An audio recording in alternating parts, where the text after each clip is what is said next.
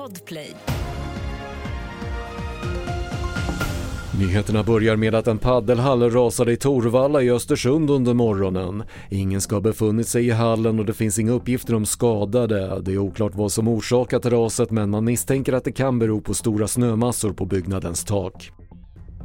Flera ministrar har överdrivit sina akademiska meriter i sina CV på regeringens hemsida visar SVTs Uppdrag granskning.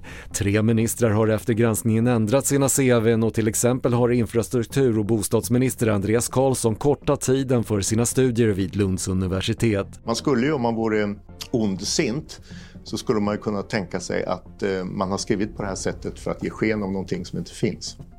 Det är ju en form av bedrägeri. Det sa Magnus Zetterholm, universitetslektor vid Lunds universitet. Och Beyoncé är historisk som första svarta kvinnliga artist att toppa Billboards countrylista med sin nya låt Texas Hold'em skriver Rolling Stone. Det är också första gången Beyoncé har en låt på listan och sedan den släpptes för förra helgen har låten över 19 miljoner strömningar. Fler nyheter hittar du på TV4.se. Jag heter Patrik Lindström.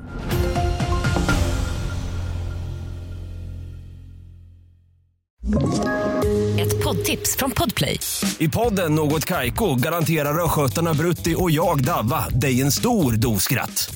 Där följer jag pladask för köttätandet igen. Man är lite som en jävla vampyr. Man har fått lite blodsmak och då måste man ha mer. Udda spaningar, fängslande anekdoter och en och annan arg rant. Jag måste ha mitt kaffe på morgonen för annars är jag ingen trevlig människa. Då är du ingen trevlig människa, punkt. Något Kaiko, hör du på Podplay. Därför är gardinerna.